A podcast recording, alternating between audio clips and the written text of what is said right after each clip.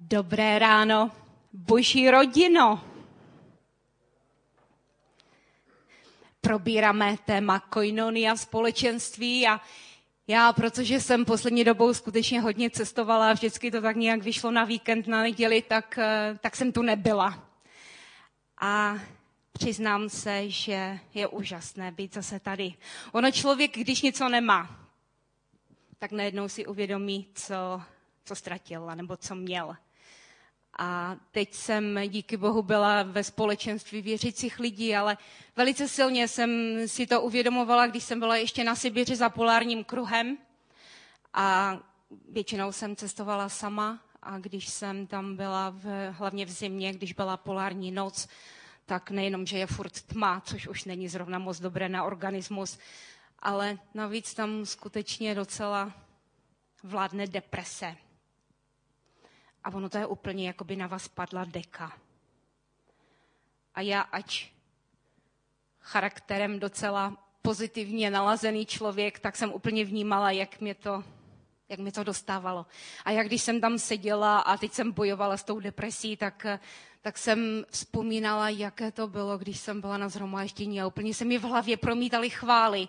A vzpomínala jsem na slovo, které jsem slyšela a to bylo skutečně něco, co, čeho jsem se držela co mě povzbuzovalo. A bylo to úplně neskutečně úžasné, když jsem někomu mohla zavolat a prostě se mu rozplakat do telefonu a slyšet, my jsme s tebou. Ono člověk, když to společenství má, tak možná ani do plné míry nedokáže ocenit, co má. Až když to nemáme, tak si uvědomíme, jaká je to úžasná síla v tom, že máme jeden druhého. Nám se dneska výjimečně podařilo přijet hodně brzo na zhromáždění. Bylo to proto, že Denis eh, se potřeboval připravit na chvály a já jsem si tu hodinu užila tím, že jsem chodila od jednoho k druhému a, a začala jsem si povídat. A víte, co je úžasné na společenství věřících lidí? Že my vůbec nemusíme od osmi před zhromážděním probírat nějaké hluboké teologické téma, eschatologii, anebo poslední dobu. My můžeme být úplně přirození a mluvit o úplně přirozených věcech. Protože křesťanství to není nauka. To nejsou doktríny. To není teologie. Ale křesťanství je život. A každodenní rozhodování se jít za Kristem. A je úžasné vědět, že takové problémy, skrze které procházím já, procházíš i ty. A že se můžeme navzájem povzbudit tím, jak to řešíme. A že se můžeme navzájem modlit jeden za druhého. Že se můžeme potěšit a že můžeme spolu plakat a spolu se smát. Můžete říct, ale teď máme Bibli, máme modlitbu, máme Boha. Je spousta křesťanů a já si vzpomínám, že um, něk, někdy mi lidé říkali, já nepotřebuji chodit do zhromáždění. Já se modlím, mám si svoji víru a nechte mě být. Pán Bůh věděl, jak jsme my jako lidé, on nás stvořil. A on věděl, jak moc potřebujeme jeden druhého. Viděl to už tehdy, když stvořil Adama a uvědomil si, že není dobré být člověku samotnému. Není dobré, aby sám řešil problémy. Není dobré, aby se jenom sám radoval. Není dobré, aby sám prožíval bolesti a nemoci. Ale když je vedle někdo blízký, tak je to úžasné. A právě proto pán Bůh řekl, neopouštějte společná zhromáždění. Ale čerpejte v tom zhromáždění novou sílu. Posilňujte se. A co to tedy znamená? Že je nám spolu dobře, můžeme se úplně oddělit od toho hříšného, problematického světa, zapomenout na něj a říct si tak, a nechce se mi tam mezi ty podle zákeřné lidi, kteří mají svoje ambice a jsou podrazáci. Jenom spolu dobře jako křesťanům. Co si myslíte, mohlo by to fungovat? Vzpomínáte si na tu situaci, která Petr, Jakub a Jan byli nahoře proměněni a bylo jim tam tak dobře. A řekli, pane Ježíši, zůstaňme tady, nechce se nám dolů. Nechce se nám zase k těm smradlavým rybám a do té těžké práce a, a prostě žít v tom těžkém světě. Ježíš řekl ne, ne. Ono to nemůže fungovat. Z jednoho důvodu. Protože to funguje jenom tam, kde jsme v centru Boží vůle. Jestliže se nacházíme na místě, kam nás Pán Bůh posílá, tam jedině to skutečně může fungovat. A Pán Bůh nikdy neřekl o společenství, o křesťanech, oddělte se a žijte tam někde nahoře v klášteře a nemějte vůbec žádný kontakt s tímto světem. Ale právě naopak, Pán Ježíš řekl, jděte do celého světa a čiňte mi učedlníky. Ježíš řekl, buďte solí země. Jestliže my nepůjdeme do světa a nebudeme tou solí, víte, co se stane? Já jsem zase, zase vás pozvu na, za polární kruh. Dneska budeme asi hodně cestovat, protože eh, tohle z toho kázání je takové pozbí, sbírka mojich eh, nějakých prožitků a svědectví a je to to, co pán Bůh skutečně hodně silně položil na moje srdce. Za tím polárním kruhem nemají elektřinu často. A tudíž nemají ani žádné ledničky což eh, eh, za polárním kruhem není až takový velký problém, protože tam je natural všechno, protože tam je věčný mráz, tak i když je léto a je docela teplo, tak ono, ta země odmrazí se tak na takových 20-30 cm a když kopnete hloubějíc, tak tam může zase mráz. Takže oni si všichni vykopou díry a prostě maso uschovávají tam. A pak, když nemají díru, tak, eh, tak musí solit. No a já si vzpomínám, že jsem tam potkala jednu takovou starší paní, která už byla hodně stará na to, aby si sama vykopala díru, tak to vždycky řešila solením. A měla tam v takovém misce plnou nádobu soli, a zrovna kdo si přinesl ji eh, jesetra, ulovili v Jenise jesetry, eh, ono se to tam nesmí, ale stejně to všichni loví, eh, přinesl, kdo si ji daroval toho jesetra a ona si ho naporcovala, pěkně připravila, vzala tu nádobu soli a prosolila to pořádně a říká si tak, zase mám na nějakou dobu postaráno o jídlo. Jenomže za tři dny, když jsme k tomu jesetru přišli, tak se nedalo přijít na metr k tomu, protože to byl neskutečný smrad. A ta paní úplně zbledla a říká, co se děje, teď jsem to posolila pak si uvědomila, že my jsme zkoušeli tu sůl. To byl úplně bílý prášek bez, bez chuti. Ta sůl ztratila slanost. Já nevím, jakým způsobem ta sůl může ztratit slanost. Asi už byla hodně stará, anebo už prostě to vyvětralo. Každopádně v té chvíli jsem si uvědomila, co Bible má na mysli, když říká, když sůl ztratí slanost, k čemu je? Než aby se vyhodila.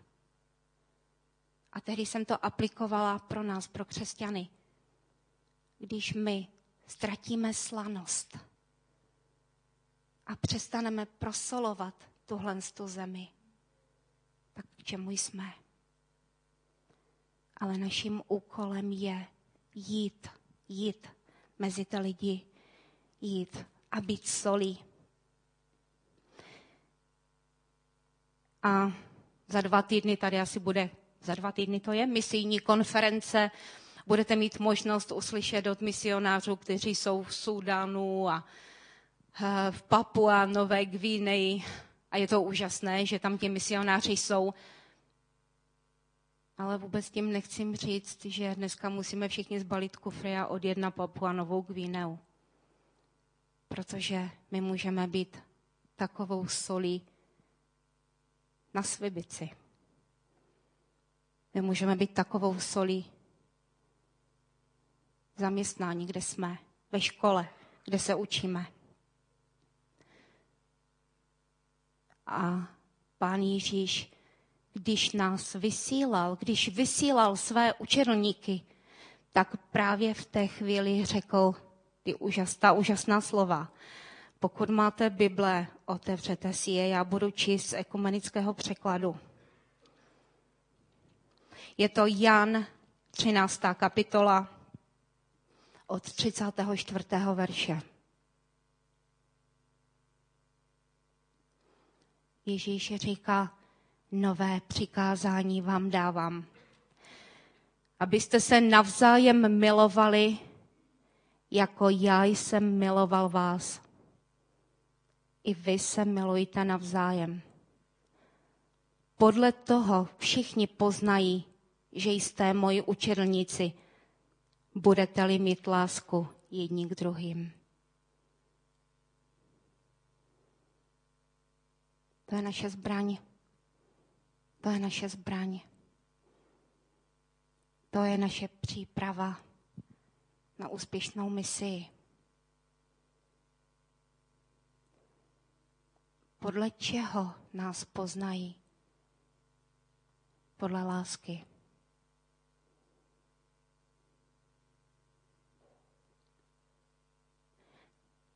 Slyšeli jste takový termín, jako je jeruzalemský syndrom? A to je diagnoza, která dokonce lékařsky potvrzená diagnoza, která se eh, vyskytuje v Izraeli a stává se to lidem, kteří jsou někdy psychicky labilní, když přijedou do Izraele, tak eh, najednou se mu něco poplete v hlavě a on si skutečně ten člověk myslí, že je třeba Jan Křtitel, anebo král David, anebo královna Ester a začne se oblékat do takových oděvů a, a chodit po Izraeli, tvrdit, že jo, uctívejte mě, klánějte se, jde král David. Um, místní lékaři už jsou na to připraveni, takže když se tam objeví takovýhle nějaký David, tak oni pošlou sanitku a hned ho zbalí a jo, odvezou do, do nemocnice. Já sama jsem zažila Jana Křtitele který uh, měl takovýhle dlouhatánský plnovous, dlouhé vlasy, oblečený jak poustevník. Stal tam v centru Jeruzaléma na ulici Ben Jehuda, kde chodí turisti a milion lidí a jsou tam kavárny a obchody a děje se tam kde co. No on se tam postavil na lavičku, zvednul takovou hůl a říká, čiňte pokání vy hříšníci, seč jdete do pekla. A mě to, jak když jsem ho viděla, tak mi to přišlo hrozně úsměvné. A viděla jsem reakce lidí, kteří chodili kolem něho a prostě si různě ťukali na hlavu a, a nebo prostě byli nahněvaní a nebo právě z toho měli srandu a nebo ho úplně ignorovali a prostě jako by tam nebylo. Oni jsou Izraelité už zvyklí na ty Jany Křtiteli. Ale já jsem se pak zamýšlela nad tím, jak jak nevěřící lidé přicházejí k Bohu.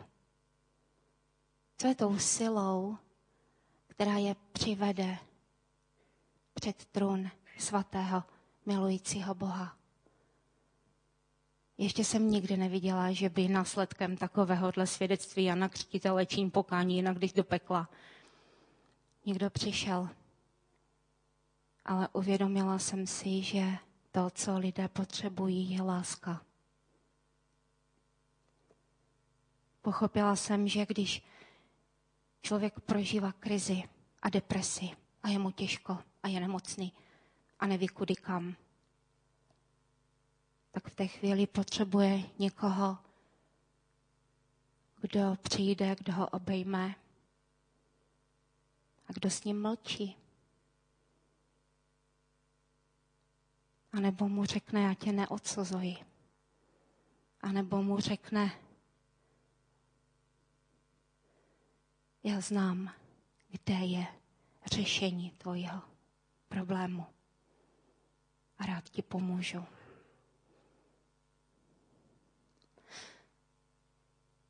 Co si myslíte, proč lidé přijdou do křesťanského zhromáždění? K nám třeba, do kácečka. Že zastavím člověka na ulici a řeknu, tam jsou fantastické chvály. A nebo bude host z Indie. Fakt mluví skvěle, přijď. A nebo po zhromáždění dostaneš kávu. Pokud ji někdo předplatí, tak třeba i zadarmo. A nebo přijdou sem, protože budou vědět, že tady je milujeme. Že budou přijatí. Že se nikdo nedívá na to, jak vypadají, jestli smrdí, jestli jsou špinaví, jestli jsou nemocní, jak jsou zdeptaní, že je nikdo nebude odsuzovat, jak je odsuzují ve světě. Ale budou vědět, že tady přišli mezi své. Poznají nás po lásce, že se milujeme navzájem a dokážeme milovat ty lidi, které je těžko milovat. Dokážeme milovat ty, kteří jsou nenáviděni a odmítaní ve světě. Pán Ježíš buduje takovou církev. Pán Ježíš si chce budovat církev, která bude odrazem jeho lásky. O, o Františkovi z Asisi se povídá strašně moc eh, věcí a většina z nich jsou asi fámy. A já teď ani nechci hodnotit nějak jeho život a jeho dílo, ale přičítá se mu jeden výrok, který mě osobně velice oslovil. Takřka změnil. A sice František řekl, vždycky evangelizuj. Nejde-li to jinak, můžeš použít i slova. Není to úžasné? Vždycky evangelizuj. Nejde-li to jinak, můžeš použít i slova. Co to znamená? To vůbec neznamená, že jediná možná evangelizace je vzít tu hůl do rukou a nabadat lidi k pokání. Ba právě evangelizace je způsob života. Evangelizace je to, kdo jsem. Evangelizace je to, jak se chovám. Evangelizace je to, jak, jaké máme vztahy v rodině. Evangelizace je to, co tě lidé vidí v mých očích. Evangelizace je to, jak zvládám kritické situace, které nečekaně přišly do mého života.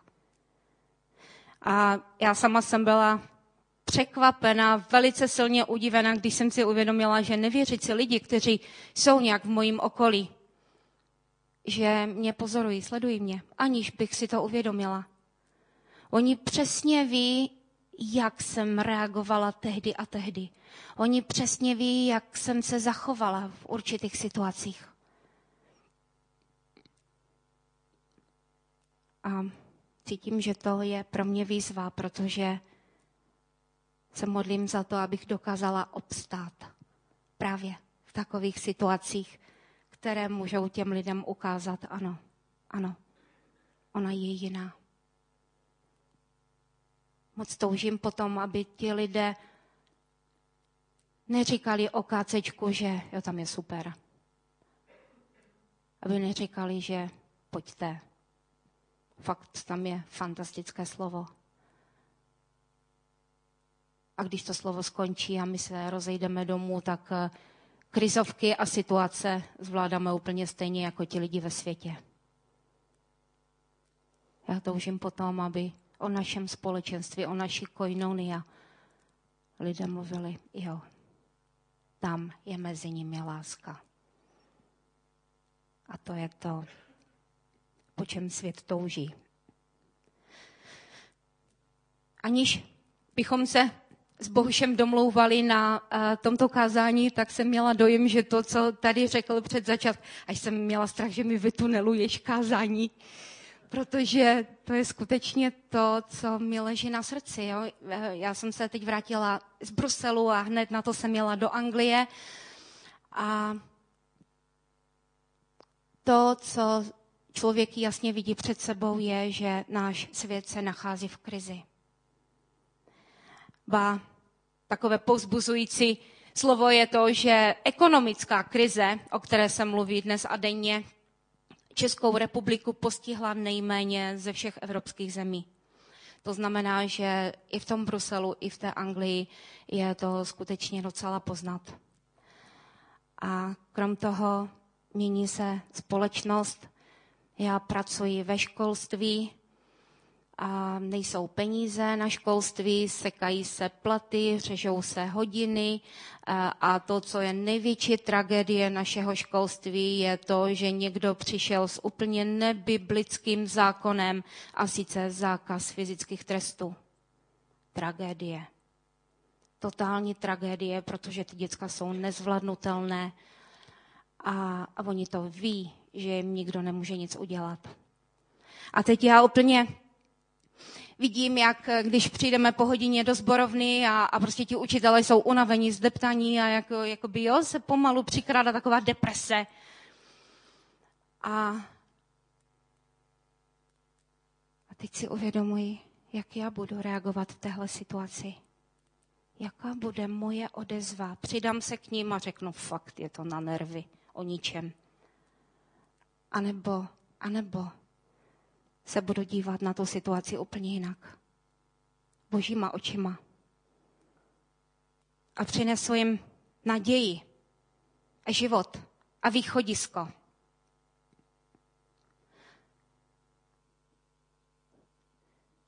Slyšeli jste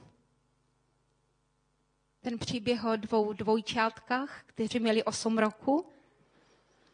A jeden z nich byl optimista a druhý pesimista. No a protože maminka neměla moc peněz a, a byly narozeniny, tak rozmýšlela, co by jim koupila. Rozmýšlela, rozmýšlela, zvažovala, kam ty peníze vložit. No a přišla na to, že koupí Lego a daruje ho tomu pesimistovi říká, on je takový náročný, tak je třeba fakt mu dát něco takového kvalitního, aby to ocenil, aby byl spokojený. No a už ji nezůstaly penízky pro toho optimistu, tak mu pod eh, polštář dala hromadku hnoje. A teďka kluci se probudili. Pesimista vyskočil, uviděl pod polštářem Lego a říká, wow, Lego, to je super. A začal si hrát a pak si říká, hm, taky mi mohli koupit větší to Lego. Z toho se moc nedá postavit. A za chvilku si říká tak, a už jsem ztratil nějaké součástky a teďka už vůbec nic nepostavím. Jo, takže to Lego mi je úplně k ničemu. No a v té chvíli se probudil optimista, podívá se pod polštář uviděl tam hnůj a říká, je, a mě v noci navštívil koníček.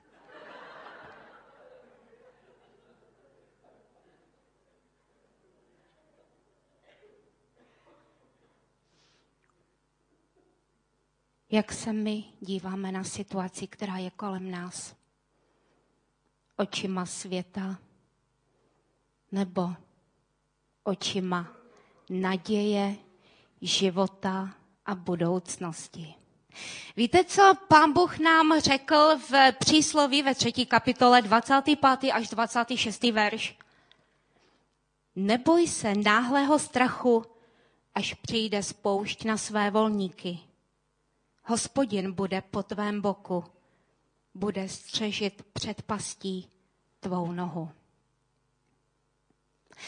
Takže zpátky k té situaci. Jaká je situace ve světě? Je krize. Ale, ale hospodin se nezměnil. Náš hospodin, který řekl, jenom já znám plány, které mám pro tebe. Jsou to myšlenky o naději a budoucnosti. Jenom já vím, co mám pro tebe připravené. A je to nádherné. Nehledě na finanční krizi.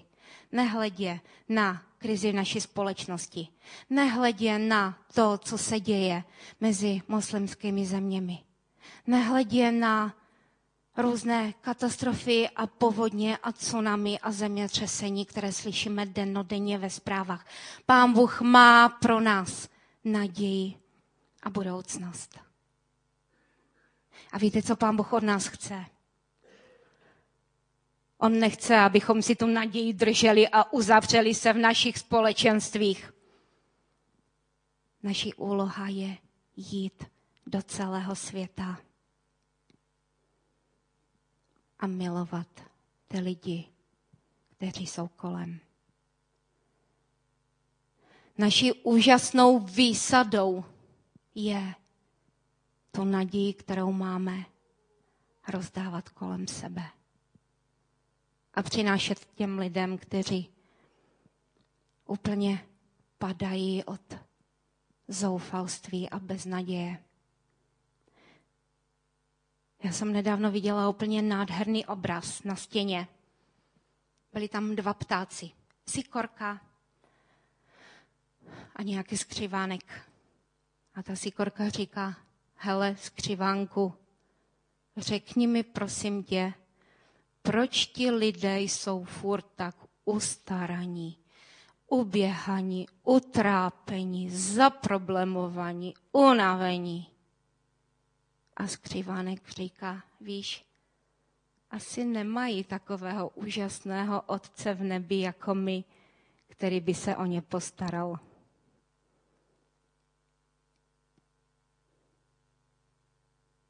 Mě to moc oslovilo. Moc mě to oslovilo, protože my máme Otce v nebesích, který se o nás stará a který se o nás postará a který říká, já mám naději pro tebe.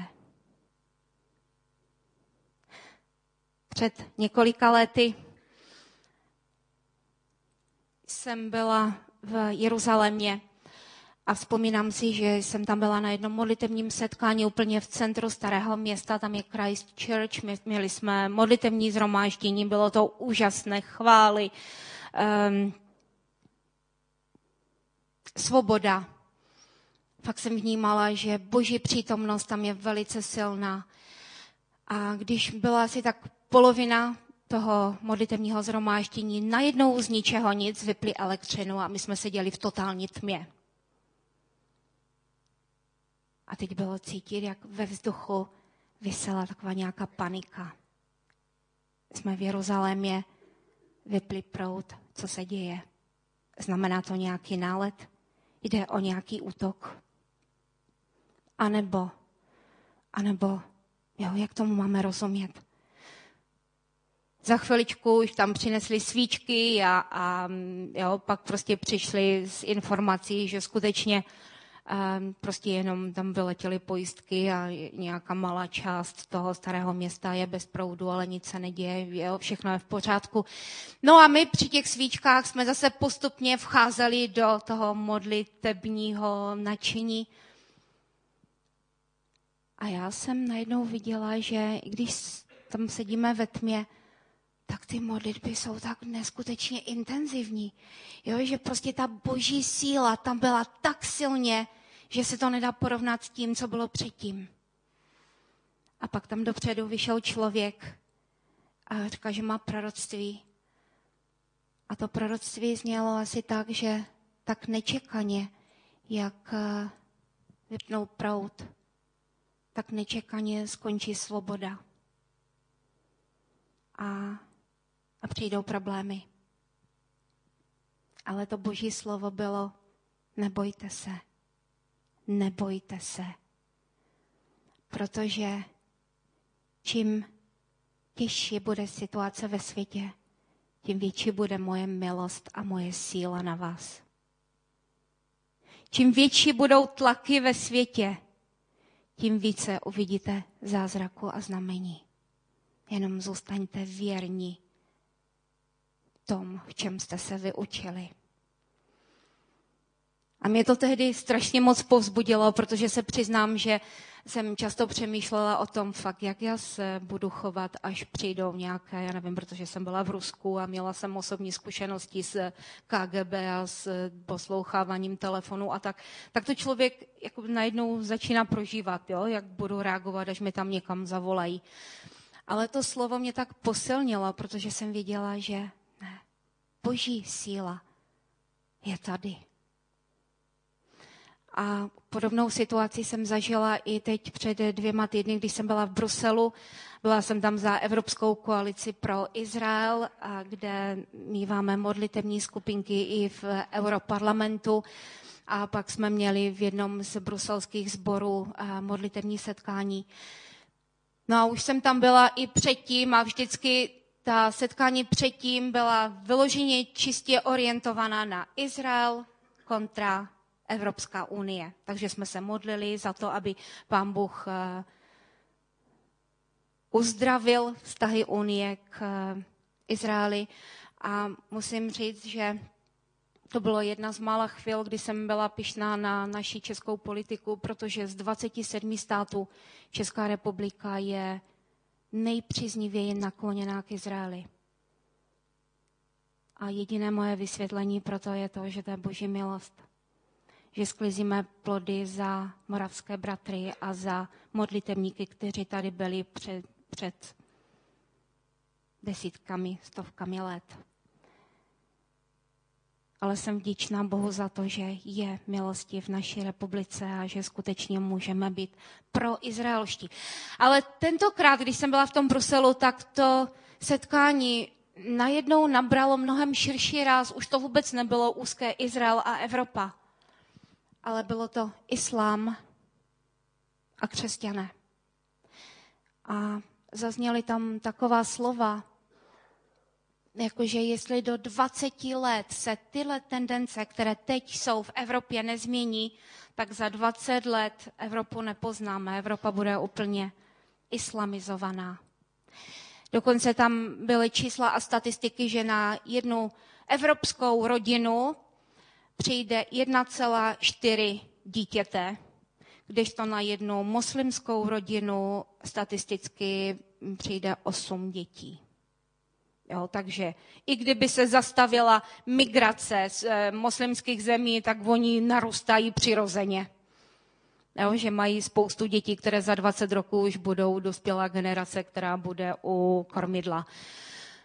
A hlavně teda Anglie, Francie a Německo trpí velice silně, protože tam už ty muslimské tlaky jsou takové, že už je, eh, ty vlády těch zemí začínají uvažovat o tom, že nebudou vzpomínat vůbec křesťanské pojmy. Eh, Vánoce už úplně z, jsou vyškrtnuté veškeré Ježíš a Betlém a narození, jo, jsou to svátky rodiny a štěstí a nevím čeho ostatního, jenom abychom si ty muslimy proti sobě nepobudili.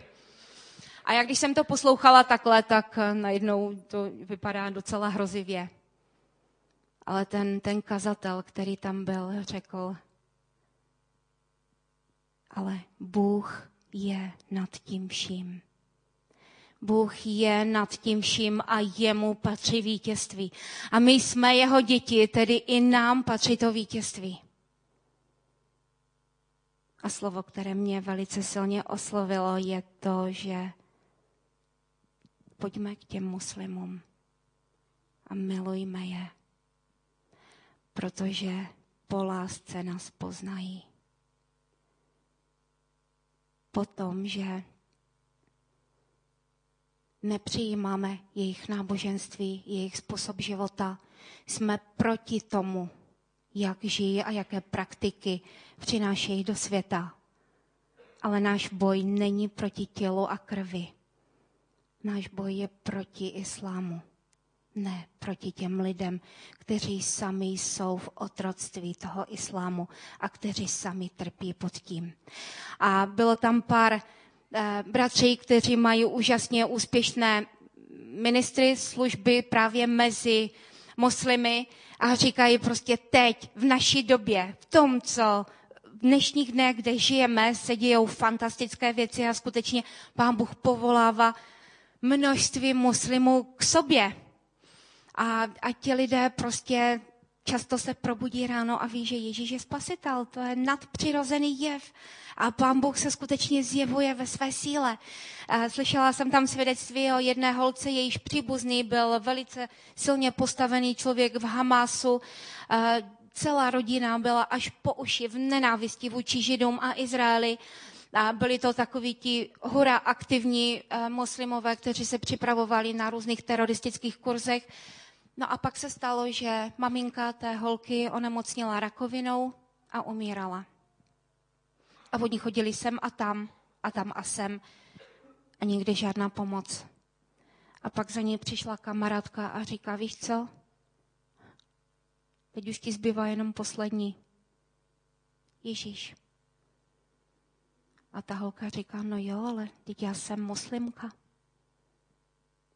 A ta kamarádka jí říká, muslimka, nemuslimka, chceš, aby tvoje mamka žila? Zkus to. A tak se skutečně začali modlit.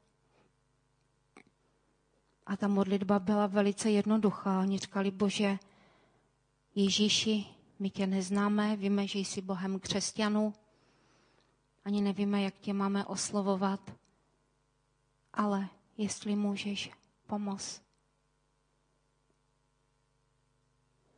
A na druhý den byla její maminka zdravá. A víte, co se dál stalo? Celá rodina uvěřila. A v mžiku, v mžiku byla pryč nenávist vůči Židům. Duchovní záležitost. A ti lidé říkají, že celá rodina chodí na jejich modlitevní zhromáždění a arabové a židé spolu uctívají Boha. A jsou to mladí lidé, kteří prostě přicházejí a přicházejí.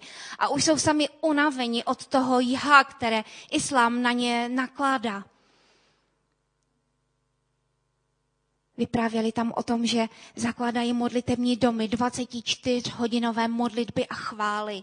A říkají, to je neskutečné, to je neuvěřitelné. My máme furt plno. Velice horlivě nás pozývali, až budeme v Izraeli, abychom se taky zapojili do modliteb a chvál a uvažujeme, že to zapojíme do našeho plánu. Ale ale oni říkají, nej, nejžádanější čas je od 3 do 6. To máme takové ty teenagery a mladěchy, kteří prostě přijdou nadšeně a modlí se.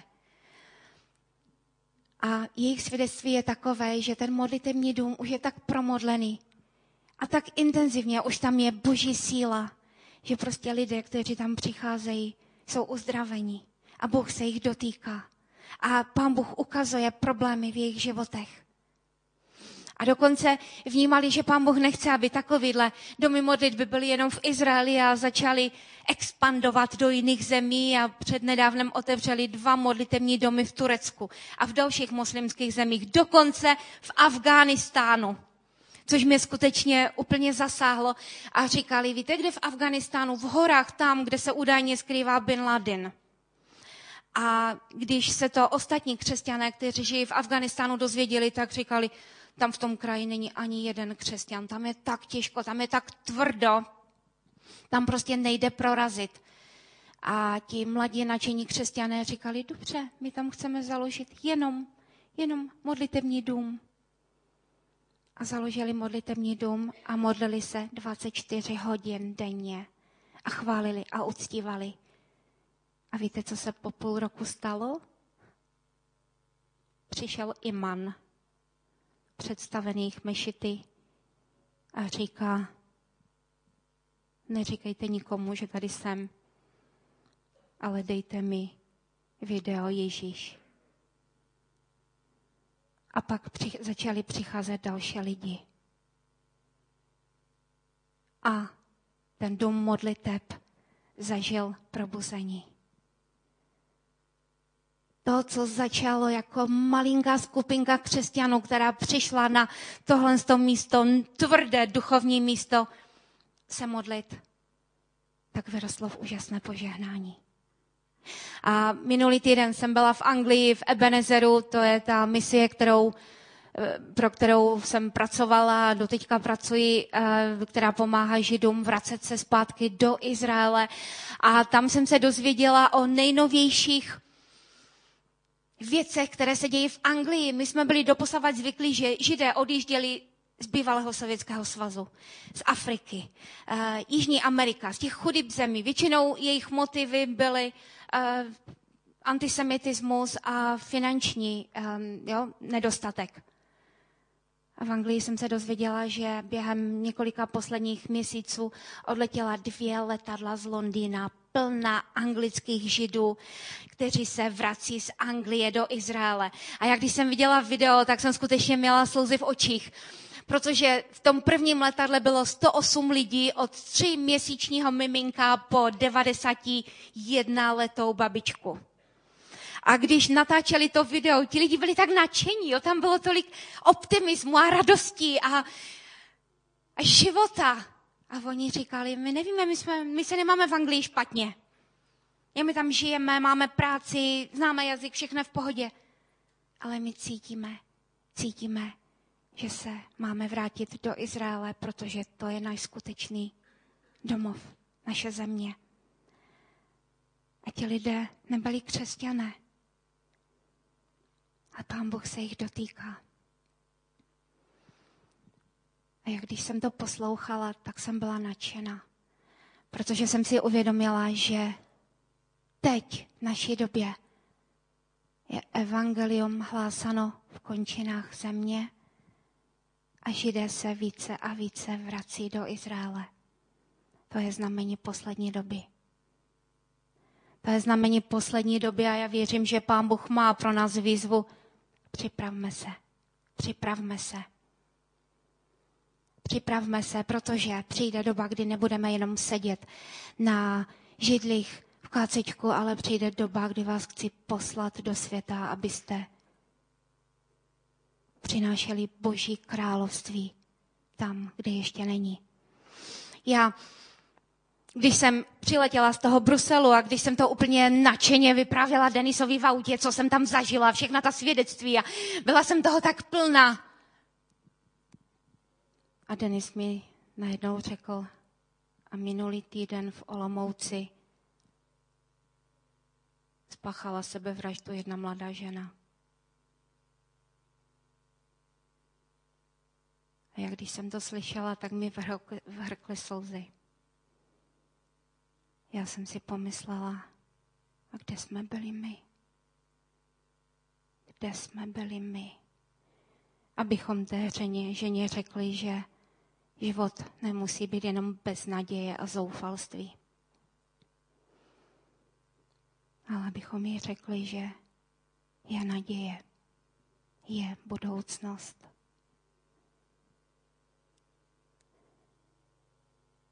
A pak jsem pomyslela na ty stovky a tisíce lidí, kteří žijí v našem okolí, v Českém Těšíně v Opavě, v Havířově, v Chotěbuzi, v Nítku, v Jablunkově. Stovky lidí, kteří neví o tom, že je naděje v životě.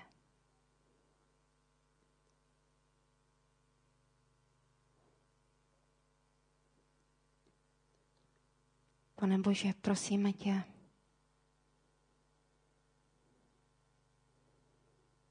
pomoz nám být světlem pro ty lidi, když nás poznají po lásce. Prosíme tě, dej nám milost těm lidem lásku projevit.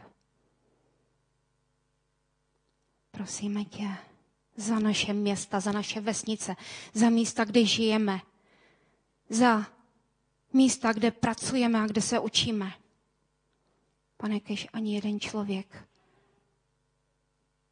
nejde do zahynutí. Prosíme tě, aby ti lidé nemuseli umírat jenom proto, že my jsme selhali, že jsme nemilovali, že jsme nebyli tím světlem, že jsme jim nepřinesli tebe.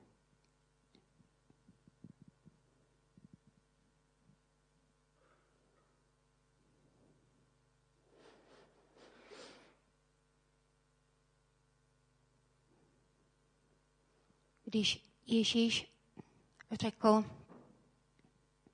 ta úžasná slova o novém přikázání. Víte, kdy to řekl učedlníkům? Nové přikázání vám dávám, abyste se navzájem milovali, jako jsem já miloval vás. Pán Ježíš řekl tohle nové přikázání učedlníkům u poslední večeře. A víte, co udělal předtím? Ježíš těm učedlníkům umyl nohy. On přinesl lavor, nalil plný lavor vody a jednoho po druhém jim začal umývat nohy. A Ježíš věděl, že tam je Jidáš a věděl, že to je ten, který ho zradí. Ale nedělal mezi nimi žádný rozdíl. Ježíš nedělá rozdíly mezi lidmi. On se sklonil a sloužil. Já věřím, že to je úplně úžasný projev lásky. Úplně úžasná pokora, která mě pohlcuje moje nitro. Protože si uvědomuji, že jestli chceme být úspěšní, tak úspěšní láskou, která slouží, která se pokoří, která se poníží před tím druhým. Já jsem teďka zrovna četla o knihu o křižácích a byla jsem až v křižáckých výpravách do svaté země, o tom všem, co se tam dělo. A byla jsem úplně zděšená tím, když jsem viděla, jak daleko, jak daleko se církev dostala od, od toho, co Ježíš učil. Tam jsem vůbec nečetla o žádném umývání nohou, o pokoře, o lásce. Četla jsem tam o tom, jak každý ten vysoce postavený církevní hodnostář měl nejméně 15 sluhů a chodil ve zlatých rouších a, a prostě tam byla tak neskutečná hierarchie a tak strašně moc to dávali najevo těm lidem, že já jsem někdo. Jo? A ty pokud si plebej nebo obyčejný člověk, tak nemáš právo a nemáš šanci se ke mně ani dostat. Rozmýšlela jsem nad tím, kde je naše církev a kde jsme my. Vrátili jsme se zpátky do toho původního bodu, kde byl Ježíš. Plné pokory a lásky.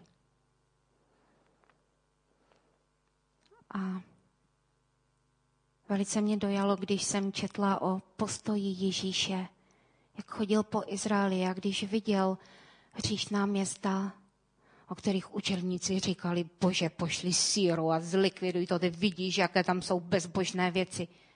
Vzpomínáte si, jak Ježíš reagoval? Ježíš plakal. Plakal.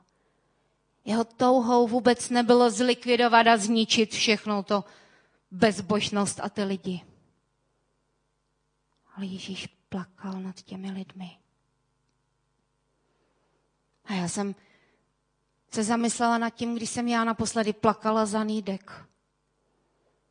Když jsem já naposledy plakala za svoje nevěřící spolupracovníky, se kterými se stýkám denodenně. A uvědomila jsem si, Bože, já potřebuju tvoji milost. Prosím tě, dej mi tvou lásku do srdce. Prosím, naplň mě tou touhou, upřímnou touhou sloužit lidem v pokoře a tak je přivádět k tobě.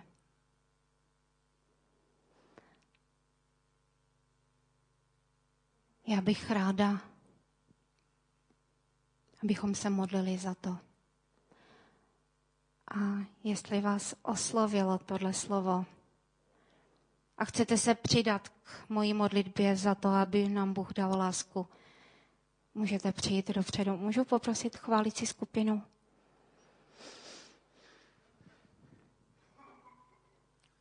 A je to, je to projev kroku víry před Bohem, když řekneme, ano, pane Bože, já si uvědomuji, že chci, že to potřebuju.